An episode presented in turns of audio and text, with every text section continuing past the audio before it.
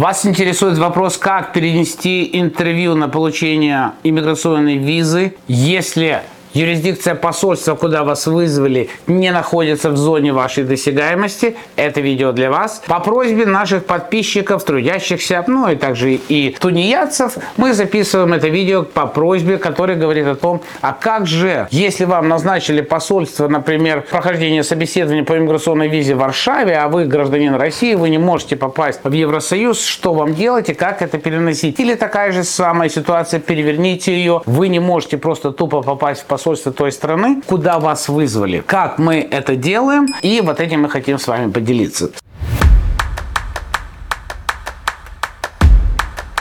С вами Вадим Печерский, миграционный консультант и руководитель паспортно-визового агентства Rush in Documentation Center. Я просто хочу вас провести через этот процесс, как это делаем мы, когда позакрывались посольства, когда есть санкции, ограничения на переезд, въезд и другие причины, как, например, мама гражданки США проживает на данный момент в другой стране и просто не может физически попасть в ту страну, где юридически юрисдикция этого кейса. Так вот, с чего мы начинаем? Давайте просто на каком-то примере скажем, что гражданка России и вызывает в Польшу. Как мы знаем, Евросоюз, в принципе, с большим скрипом, если дает визы для этих людей, если Шенген у них до этого не имелся. И вот к нам обращается клиент, который говорит, ребята, помогайте, мы с вами сделали весь кейс до конца, но вы его довели, при том, что посольство в Варшаве должно рассматривать наш кейс, не доводите маму, давайте менять юрисдикцию. С чего мы начинаем? Первое – это удобство клиента. Это не просто рекламная пауза, это действительно критерий, по которому мы определяем, а куда же мы хотим, чтобы поехала мама наша нашей клиентки. Во-первых, когда мы говорим, скажем, о пожилых людях, о наших матерях,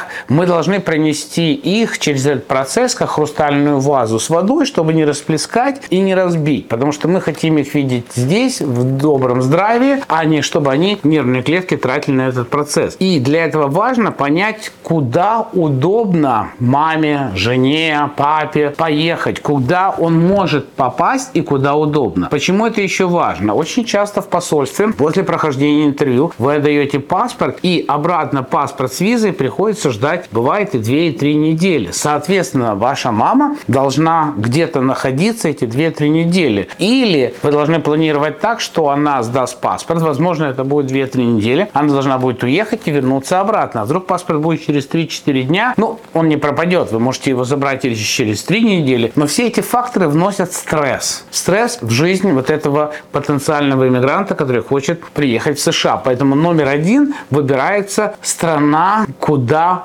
можно попасть самому иммигранту потенциальному, что удобно, и где находятся друзья, родственники, или куда может приехать американский гражданин, чтобы обеспечить комфорт проживания, пребывания на территории этой страны в течение двух-трех недель. Это первый критерий. Второй критерий, когда к нам обращается клиент за этим видом услуг, наш специалист, который занимается только этим, выходит в личный кабинет и смотрит, где, в каком посольстве, какой промежуток ожидания. И это меняется очень динамично. Поэтому не надо нас спрашивать, а куда мы рекомендуем. Да мы никуда не рекомендуем, пока мы не получаем заказ и не открываем. Потому что сегодня то, что мы рекомендовали, например, Израиль, что было просто в связи с событиями, все интервью, которые у нас были перенесены в Израиль, все снесены. Поэтому все это очень динамично, и только при получении заказа мы открываем. Вы можете делать то же самое. И в одном из публикаций мы говорили о том, как посмотреть, где, в какой стране, какое ожидание. Если вы не разобрались, пропустили эти видео, или это была, может быть, публикация в Facebook, или не видео обращение,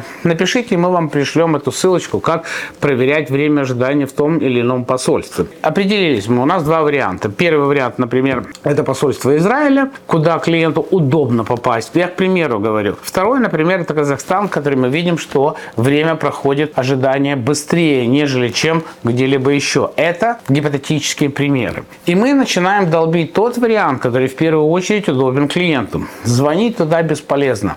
Мы туда бомбим их электронными письмами. Рано или поздно они отвечают. То есть мы меняем формат, мы меняем даты, мы поднимаем градус. И очень-очень-очень работает, если еще существует какая-то гуманитарная причина, которая позволяет им принять решение, принять вас вне очереди. То есть не поставить вас в затылок предыдущему товарищу, а вне очереди. Одна из распространенных причин – это состояние здоровья, получение каких-то медикаментов, которые недоступны в той стране, скажем, в связи с санкциями. Это одна причина. Вторая причина, давайте скажем, что это мама, проживающая или муж, жена, неважно, проживающая на территории России, который воссоединяется со своим а, супругом или близким родственником, гражданином США. Ну, в данной ситуации существует, может быть, и нереальная, но потенциальная угроза жизни, свободе, здоровью этого человека, потому что ее родственник находится в США, является гражданином достаточно враждебной державы, и родственнику также угрожает опасность, потому что, обратившись в МВД за справкой об отсутствии судимости, данный человек подтвердил свои намерения эмигрировать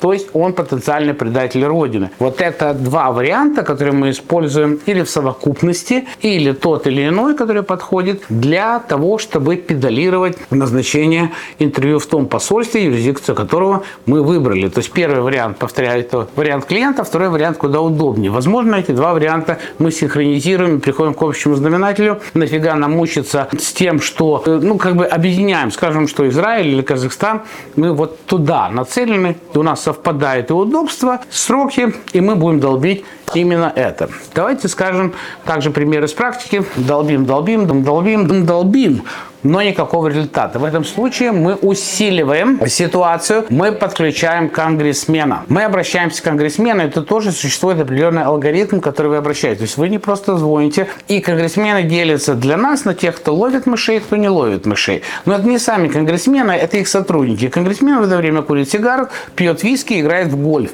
Но работают это его сотрудники. И насколько они тренированы, какая у них этика, и зависит продвижение дела. Тут должен быть еще элемент везения. Вы обращаетесь к конгрессмену в письменном виде. У большинства конгрессменов на их страничке есть э, два варианта, как можно обратиться. По иммиграционным вопросам или какие-либо другие.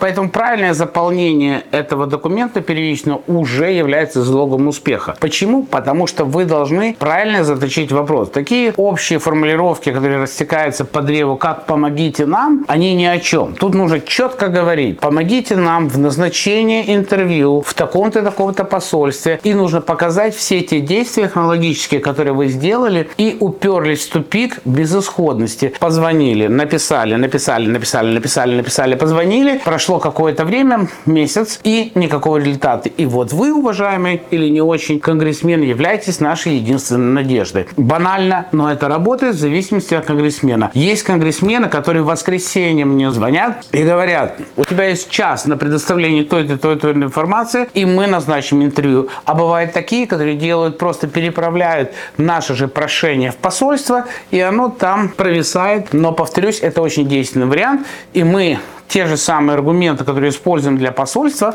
предоставляем конгрессмену. Медицинские или политические мотивы. Надеюсь, эта информация была для вас полезна. И в конце скажу время. Среднее время переноса собеседования занимает от полутора до двух месяцев. Если это у нас три месяца занимает, этот сервис для нас является убыточным, совершенно невыгодным, потому что мы потратили больше человека часов, чем получили за это деньги. Ну, с вами был Вадим Печерский и команда Russian Documentation Center.